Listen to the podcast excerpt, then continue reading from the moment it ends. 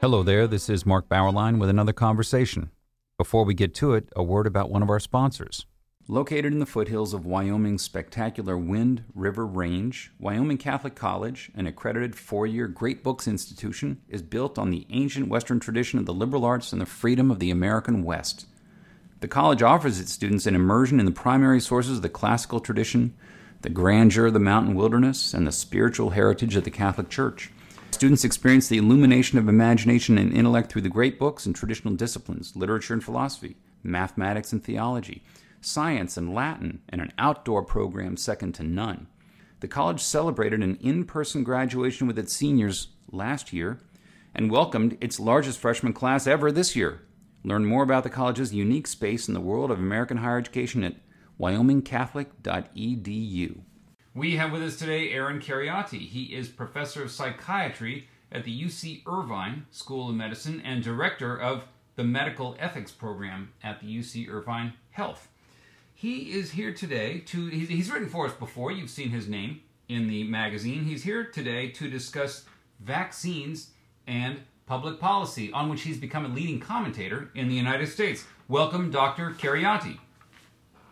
Thanks, Mark. Great to be here big fan of the magazine, and I, I love your podcast. So thank, thank you. Looking thank forward you. to our conversation. Uh, let's begin with early 2020. Let's just go back before before the getting the vaccine issue. When did you first hear about this outbreak taking place in China? So yeah, it was certainly early 2020. We uh, we were paying close attention to this, as I think the rest of the world was. Being at the hospital, we were starting to think about pandemic planning and you know in in December January December 2019 January 2020 there was still a lot of uncertainty um, was this going to spread what is the infection fatality and the case fatality rate how worried about this should we be yeah. um, and you know by February obviously and certainly certainly March we were in full scale COVID 24 7 both at the hospital and actually the entire university. So I spent the first six months of the, the outbreak of the pandemic in the United States doing worst case scenario planning. Mark, I was working with the UC Office of the President on basically our ventilator triage guidelines. Yeah. And we were we were writing these guidelines thinking that we might have to use them in a matter of weeks. Yeah. Now, fortunately, the initial surge of COVID cases in the hospital, first of all, was delayed. So the, the, hospital was emptied out and there was no one there for weeks and weeks, which is very strange, hmm. uh, almost surreal. You know, when the lockdowns first started, the cases did not roll in right away as people had anticipated.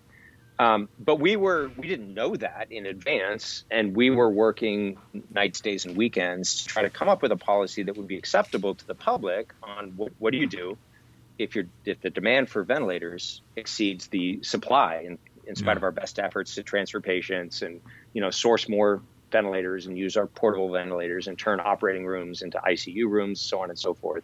Nonetheless, that possibility was still there that um, that we would have to make difficult decisions.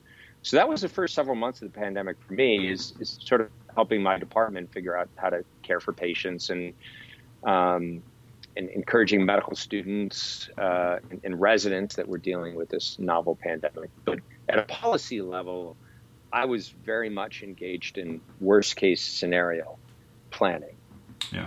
Um, and that, that warfare metaphor, which started early, uh, never quite subsided, even after we learned more about the virus and got to places where um, that's probably not the right way to think about what we're dealing with. But I mean, Australia and New Zealand and, and Austria are still in full scale wartime mode. Well, that, that um, was that, that was actually my, my next question. In those, say, those first six months of 2020, how did your assessment of official responses to the disease and to its spread, how did that change significantly in the first half of 2020? Yeah, it did. It it evolved.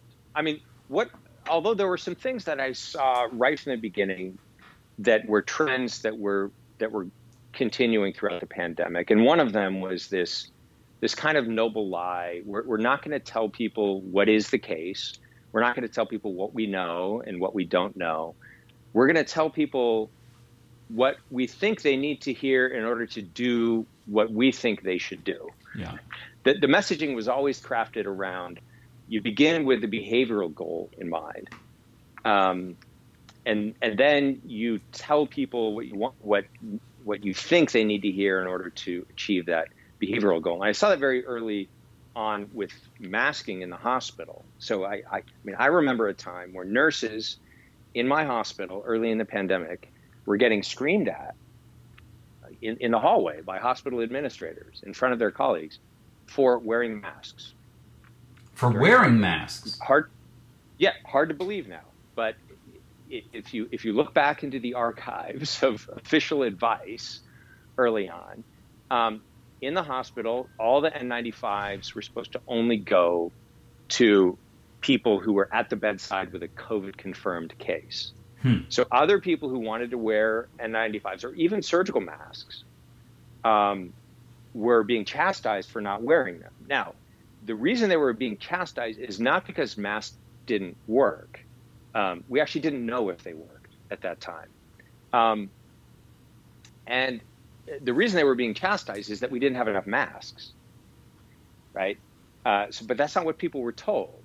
So I was I was concerned early on that uh, by our lack of preparedness. I mean, N95 masks, you know, are cost pennies. Why wasn't there a warehouse in Kansas stockpiled with millions of these that could be shipped to the four corners overnight if there was a flu pandemic? Yeah. Right. Um, that just seemed like sensible planning. Um, so, I mean, one of the things I did early on is I called up local construction companies, I had some contacts among um, friends or, or, patients, and uh, and I sourced about 600 N95s from construction companies, and I gave them out to my colleagues in the emergency department that didn't have it. They, they, these masks were all under lock and key in the hospital. Um, you know, and if you took one, basically without permission, you were going to get chastised. So I handed them out to my colleagues in, in ER and in my own department, who were uh, the psychiatrists who were consulting uh, on COVID patients in the main hospital, and then I donated the rest to to the hospital. So, uh, so there was a lack of preparedness. Um, there was uh, an unwillingness to tell people the truth. Um, it started with the masks, um, and and then it went on from there, and and that that trend has continued, hmm. right? So talking about vaccines now, for example. Well, let, let me let me ask uh, one, one quick let me ask one quick question. Uh, but before getting to the vaccine issue, uh, Aaron, yeah. were were Southern California hospitals seriously overcrowded at any point? There, there were uh, there were a few weeks in 2020 where, um, if we had not prepared for a surge with you know some tents and converting other rooms, that we would have exceeded our capacity. Yeah. Um, we never did exceed our capacity. Um, we didn't even come dangerously close to exceeding our capacity. But if we hadn't spent a couple of months preparing, that could have been an issue. Um, I think at the end of the day, we made too much of that. Um, you know, they sent that hospital ship out here that just sat in Los Angeles um, port, and you know that was never utilized. A lot of the stuff that we prepared was never utilized. Um, but we never got to the point where we didn't have enough, um, uh, you know, equipment to treat people. And probably the bigger danger was too many healthcare workers getting sick at the same time. Hmm. And uh, you know, we can always get more ventilators one way or another, but it's hard to get another ICU physician or nurse. I mean, it's you know, highly trained person that if too many of them go out at once, that could create difficulties. So there was a lot of concern about personnel shortages. Mm-hmm. Uh, the first thing that we were short on, Mark, really interesting, turned out to be blood. Um, one of those things that people didn't foresee after the lockdowns, yeah. people didn't go and donate blood. Huh. Hospitals were still needing units of blood for their routine work. Um, so I also kind of pushed for a blood drive campaign among the medical students to help our own blood bank. That was one of the other things I did early on. Is I went and gave blood. You know, sent a message to all the students, "Hey, I just gave blood. Come and come and give blood. This is something you can do to help." Um, you know, and uh, but but the messaging. Uh, the, the, the, messaging continued to be um, uh, behavioral manipulation rather than conveying information, right? And and when you're conveying information on complex topics, you're going to have to oversimplify. You're going to have to, you know, you're going to have to take complex science and make it intelligible to the general public. So that's not what I'm talking about. That's that's necessary, right? Oversimplifying is sometimes necessary. Yeah. Um, but oversimplifying for the purpose of making something intelligible to people is one thing. That's a good thing. Um, oversimplifying deliberately, deliberately leaving out information because you think it may change people's behavior in a direction you don't want. Um, you know, there, there's a name for that. It's called propaganda. Mm-hmm. Um, and I saw the propaganda at work very early on in the pandemic. It, it, took me some time to realize that that's what it was. Um, and I would say after that initial surge and after we got through the whole crisis standards of care question, uh, the, the prolonged lockdowns really made no sense to me. I saw the mental health harms of those. I published a piece in public discourse called The Other Pandemic last year about the rising rates of suicide, substance use, depression, anxiety, especially among young people as a consequence of of the lockdown. So I was very worried that our public health response during the pandemic was only focused on one virus.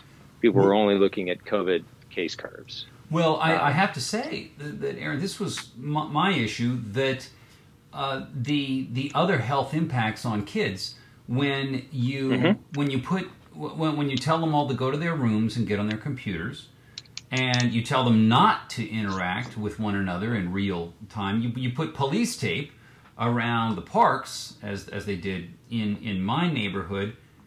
Is there much worse emotionally and, no, and, and intellectually than putting, just, putting 15 year olds in their room with a screen all day?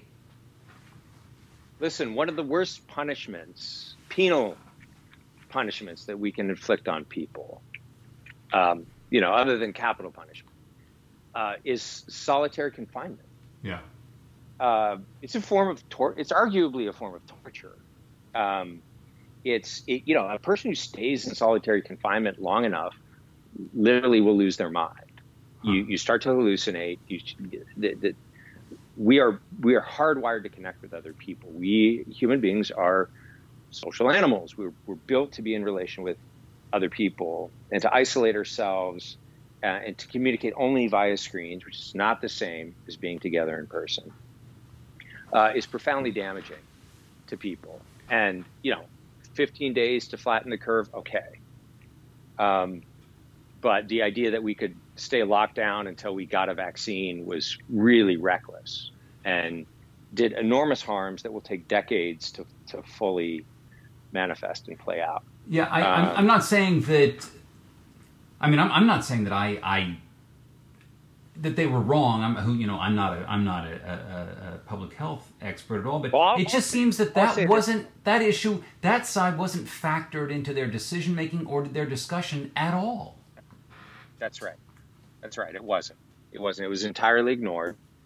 Um, and you know, politicians were were trying to outcompete one another to appear to be doing something yeah. about the virus. And so the more extreme the response, you know, the, the, the, the, I guess the more seriously people perceived that they were taking, taking the issue. So it became this kind of mimetic rivalry to, um, to, to place more and more, um, restrictions on people and restrictions that had no plausibility or grounding in public, in public health. Yeah. I mean, locking down could never stop the virus all it could do is slow its spread. But as soon as you open up, it begins to spread again. I mean, Australia and New Zealand, New Zealand are still dealing with that because they don't have they don't have a population with significant natural immunity from infection. Um, the, the vaccines don't work very well, uh, so uh, you know, eventually COVID is going to have to spread in in those countries. There's no way around that. COVID's not going away. It's going to become endemic. Um, there's animal reservoirs. Even if we eradicate it in human beings, there's there's at least a dozen species that it can circulate in, and hmm. you know we're, we're not going to get rid of all those animals. Um, so it'll it'll mutate and then reinfect human beings. Uh, it's with us forever, and um, and social distancing, masking, locking down, all of these things try to stop its spread are only delaying the time between now and when everyone on the planet eventually gets exposed to the virus, which is Aaron, going to happen. Aaron, what, what, what you just said is striking. One never hears that remark about COVID is here. It's going to be part of our lives. We need to absorb it uh, somehow. Uh, it's mm-hmm. it's it is endemic. Uh, that. What? Why aren't we hearing that? We're out of our leaders. Is it just too negative? Yeah. It, we've gotten ourselves into a situation in which the most basic truths of, you know, immunology and biology cannot be spoken because um, I guess our leaders find that notion too terrifying. And I, I, should reassure our listeners, Mark, the notion that everyone is going to get exposed to COVID sounds terrifying because we've been con- conditioned to have a, a, strong fear response to this virus. But um, if you're under the age of uh, of 50, you have a 99.998% chance of surviving your encounter with COVID, unvaccinated. Mm-hmm. Right? Even better if you got the vaccine, but it's very, very good. Um, and uh, and so the, the, folks we need to worry about, Mark, are the, the folks over the age of 70, um, because they they have not been exposed to COVID as children. Um, the fact of COVID becoming in, endemic is not a big problem for the human population because children will get exposed when they're very young. You people will get exposed multiple times in their life. Their natural immunity uh, is is going to be very robust even after one exposure, based on the science we have so far. It's going to get tuned up and even stronger after multiple exposures. Um, and uh, children don't die of COVID. The very tiny, tiny a handful of cases in children uh, are, are in children with Im- immunological problems.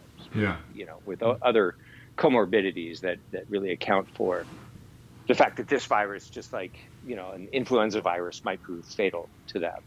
But aside from from those kids who who need to be protected if we can, um, you know, we we have to try to protect the elderly. Um, but other people shouldn't be terrified of the idea of getting exposed to COVID yeah. um, because we'll we'll manage it just fine. Let's pause for a moment to ask if you are looking for a Catholic university where the greatest works of Western and Catholic tradition are the foundation for learning, all in an environment that is faithful to the magisterium. That's the University of Dallas in Irving, Texas. Recommended by the Cardinal Newman Society, the university offers an exceptional liberal arts education with undergraduate and graduate programs in arts and sciences, business, and ministry, as well as a campus in Rome, Italy, all of them preserving the wisdom of the past while preparing students for world changing futures.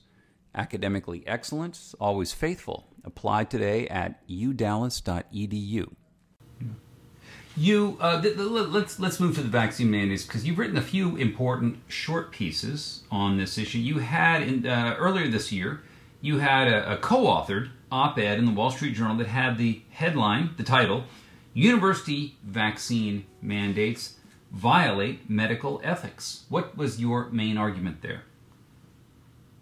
So the argument there is, at the time, all the vaccines were under emergency use authorization uh, which means they were still exper- experimental, um, and uh, still are, except for the except for the Pfizer vaccine. Although the FDA is not being transparent about releasing the data on which the approval was based. That's another issue I've been involved in. Submitted a FOIA request to the FDA because they're required to release that information after it's authorized, and they agreed to release it all by the year 2076. So, so that's that's transparency at, at, at the FDA. Um, but yeah, the, these these were these were attempts to uh, coerce people to participate in an experiment, which you can't do. Um, informed consent is the central ethical canon of all human subjects research. So college students, you know, are not guinea pigs. There, there was also an important argument in that none of the vaccine policies were acknowledging natural immunity, and th- this is the same argument that's at the center of my lawsuit, which is challenging the University of California and the state of California's vaccine mandates. And that's that um, I, who have been infected with COVID, am 99% protected against reinfection. I have sterilizing immunity, which means not only do I am I not going to get reinfected with COVID, I'm not going to pass it on to other people. There's there's not a single documented case of a naturally immune person getting reinfected and transmitting the virus, whereas we know that's happening all the time with vaccine immunity.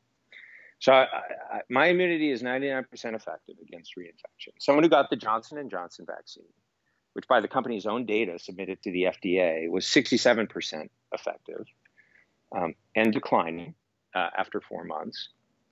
That person is allowed back on campus. They're allowed to work at the hospital, whereas I'm not. Right? So there's, I'm arguing an equal protection um, violation. Aaron, aren't these people uh, are the ones who say uh, uh, proudly trust the science? A, a, good, hard, empirical look at the science would call into question uh, much of our COVID response. Um, and kind of, I think the, the most blatant and egregious example of that is the refusal to acknowledge natural immunity uh, in our policies, in our herd immunity calculations, in our pandemic mitigation kind of planning. Uh, that's it's it's immunology 101 that's just kind of being ignored, um, and people are pretending that it's not there. But the other the other issue with the vaccine mandates, and I, I do want to I do want to mention this too, Mark, is that um, if we had a vaccine like the measles vaccine that prevented transmission of the virus, the the public good, uh, public uh, common good sort of argument. Well, maybe it's not going to help you very much because you're young or you already had COVID, but you should get the vaccine for the sake of other people. That argument might have more force if the vaccines that we have for COVID actually worked that way.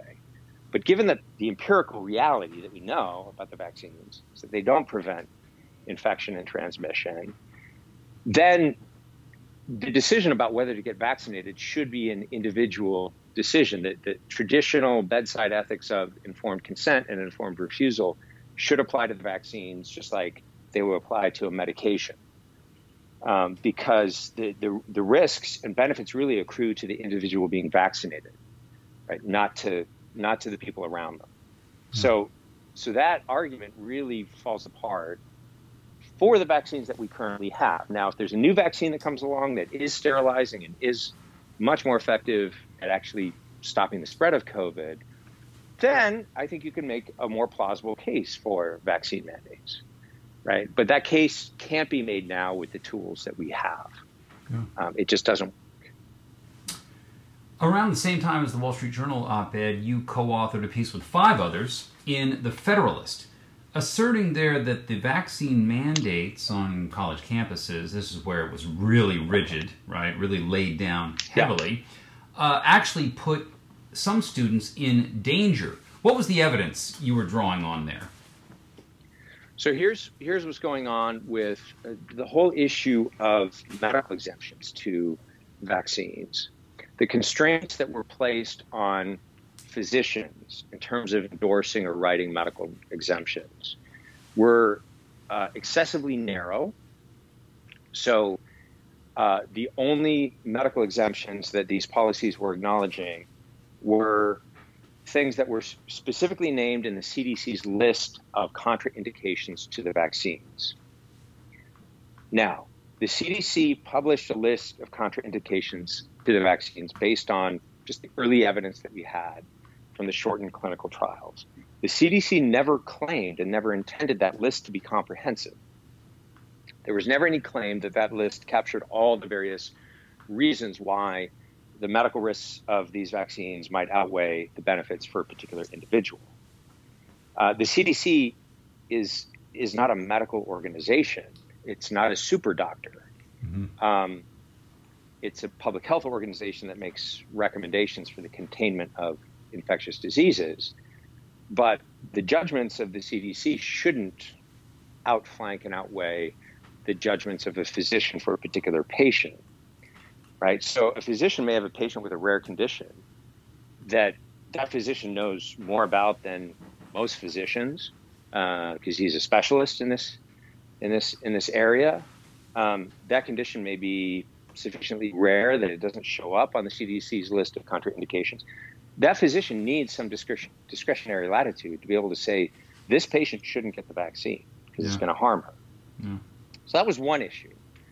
But the other issue is the, the bullying from state medical boards. So I got a letter a few months ago from the state medical board in California saying, and this letter went to all physicians in California. If you write any inappropriate medical exemptions for masks, this was just after the mask mandate, or other COVID related measures, your medical license could be subject to investigation and discipline. That's that's not a doctor being threatened with being fired from this hospital. That's a doctor threatened with being fired from this hospital and not being able to work as a physician ever again. Right? That, that's what losing your medical license means. Hmm. Um, you know, it'd be like being disbarred for a lawyer. Um, so that's very serious and very chilling. I, in my 17 years as a licensed physician, have never received another letter like this. My colleagues said the same thing. Every physician in California interpreted that to mean I shouldn't write medical exemptions. It's impossible now, and no one's been able to find me a counterexample to this. It's impossible now to find a physician in California who will write a medical exemption to a COVID vaccine. Um, Aaron, why why didn't why didn't thousands of doctors rise up and say no to this? I'll make this decision. So, yeah, it's a great question, and I think the answer is that they're scared and they're intimidated and they're not well organized. Uh, there's a backstory to this too, Mark, in California that has to do with vaccines in California. So California has eliminated so for routine childhood vaccinations. Not talking about COVID vaccines now. I'm talking about measles, mumps, polio, so on and so forth. Uh, over the last five to six years, California has, uh, has, has enacted a series of laws that have eliminated religious exemptions to childhood vaccines, um, and that have basically punished physicians who have written medical exemptions. Um, these laws are are usually put forward by Senator Pan, a pediatrician in California Senate, uh, and they're they're backed by a lot of big pharma money. And um, and so what's happening in California is a few a couple of years ago, any physician who wrote more than five medical exemptions, like a pediatrician who, you know, treats autoimmune conditions where they, they may have a lot of patients that have contraindications to vaccines. If you wrote more, more than five medical exemptions in a year, your name was published publicly as being under investigation by the state medical board. There are now, I think, close to 10,000 physicians in California with their names on that list all of their medical exemptions have been invalidated. So if you got a medical exemption for vaccines for your kid to go to school from one of those physicians, you have to go now to another physician to try to get a medical exemption. And other physicians are not writing them because they don't want their name to appear on that list. Now, obviously, the medical board is not going to actually investigate all 10,000 of those physicians to see if their medical exemptions were appropriate or inappropriate right? And they never intended to do that. What they intended to do is bully and intimidate physicians into um, not exercising their discretionary latitude for their individual patient, um, not really practicing medicine, just doing what uh, the state, or in this case, the vaccine manufacturers, wanted them wanted them to do. So there's a backstory in California uh, to that most recent action by the state medical board, um, which is not, on this issue at least, not really working in the interest of of physicians or or patients who need physicians to be able to exercise their judgment at the bedside and make individualized recommendations. So, I mean, circling back to COVID policy, this is this is the other big problem with our COVID policies in general is that they're a one size fits all policy. Right? Everyone needs the vaccine. Well, no, the vaccines would have been much more effective if they had been deployed for the most at risk populations, right? If natural immunity had been taken into account. Um, targeted protection uh, for those most at risk of bad outcomes from COVID rather than generalized lockdowns would have been more effective at saving lives uh, and also wouldn't have done the damage and the destruction that the widespread lockdowns did. So, this kind of one size fits all, everyone has to do exactly the same thing, has been disastrous. But we, we keep doing it. I mean, I, the, the policies have never made a meaningful effort at risk stratification, understanding that the risks from COVID are a thousandfold different for an 85 year old versus a five year old. Uh, and that taking the same approach to both individuals is kind of crazy. You, you, you mentioned the lawsuit which you filed in September. Uh, what yeah. what is the status of that case right now at the end of November here as we're as we're taping? Yeah, so we submitted a request for a preliminary injunction um, with the district court. So the case is in federal court. It's a constitutional 14th Amendment equal protection claim. Uh, we're in the Central District of California. Uh, we submitted a request that would have basically halted the, the, application of the policy while the case was being heard.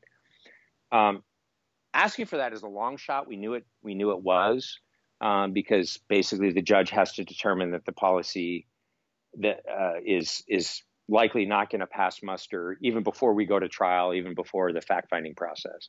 So the judge denied that request for a preliminary injunction.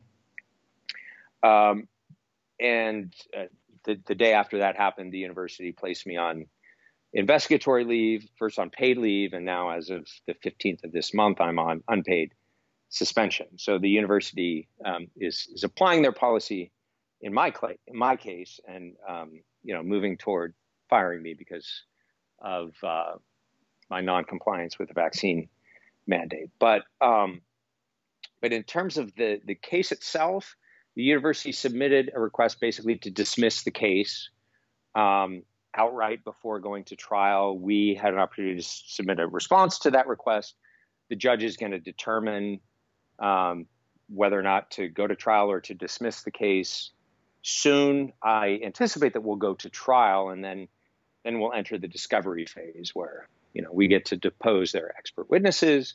I will I and our expert witnesses will be deposed, and then we'll move to uh, we'll move to the trial.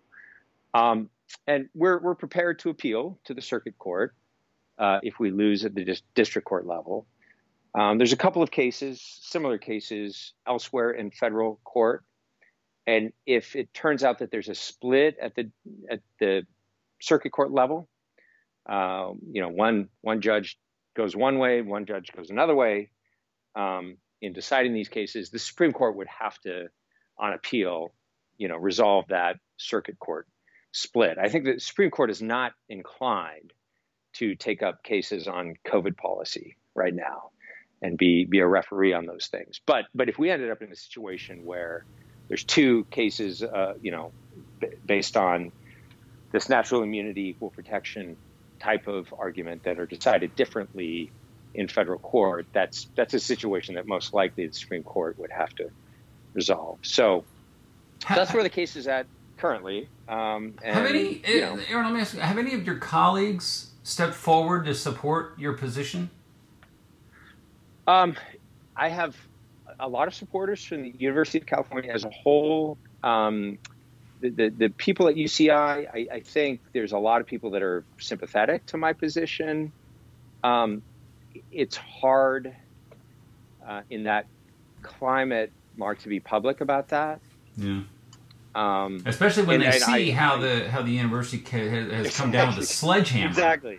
Yeah. Uh, this is a pretty pretty pretty effective, um, you know, making an example out of out of someone. And yeah. so yeah. I, I certainly wouldn't I certainly wouldn't ask or expect them to be supportive in any in any public way. I, I, it's hard to see that doing them or anyone else a whole lot of a whole lot of good. Yeah, many of them have reached out to me privately, um, you know, just to see how I'm doing and you know say that they missed having me around and hope you're okay. And and and some of them have reached out actually, you know, thanking me for taking this this stand. I mean, I've received a flood of correspondence, more than I can possibly even read. I have to confess, um, of, of people, you know, thanking me for uh, trying to trying to fight this fight in court. Um, a lot of people have lost their jobs over this, and um, you know, people people don't forget when they're treated that way uh, in a in a kind of arbitrary and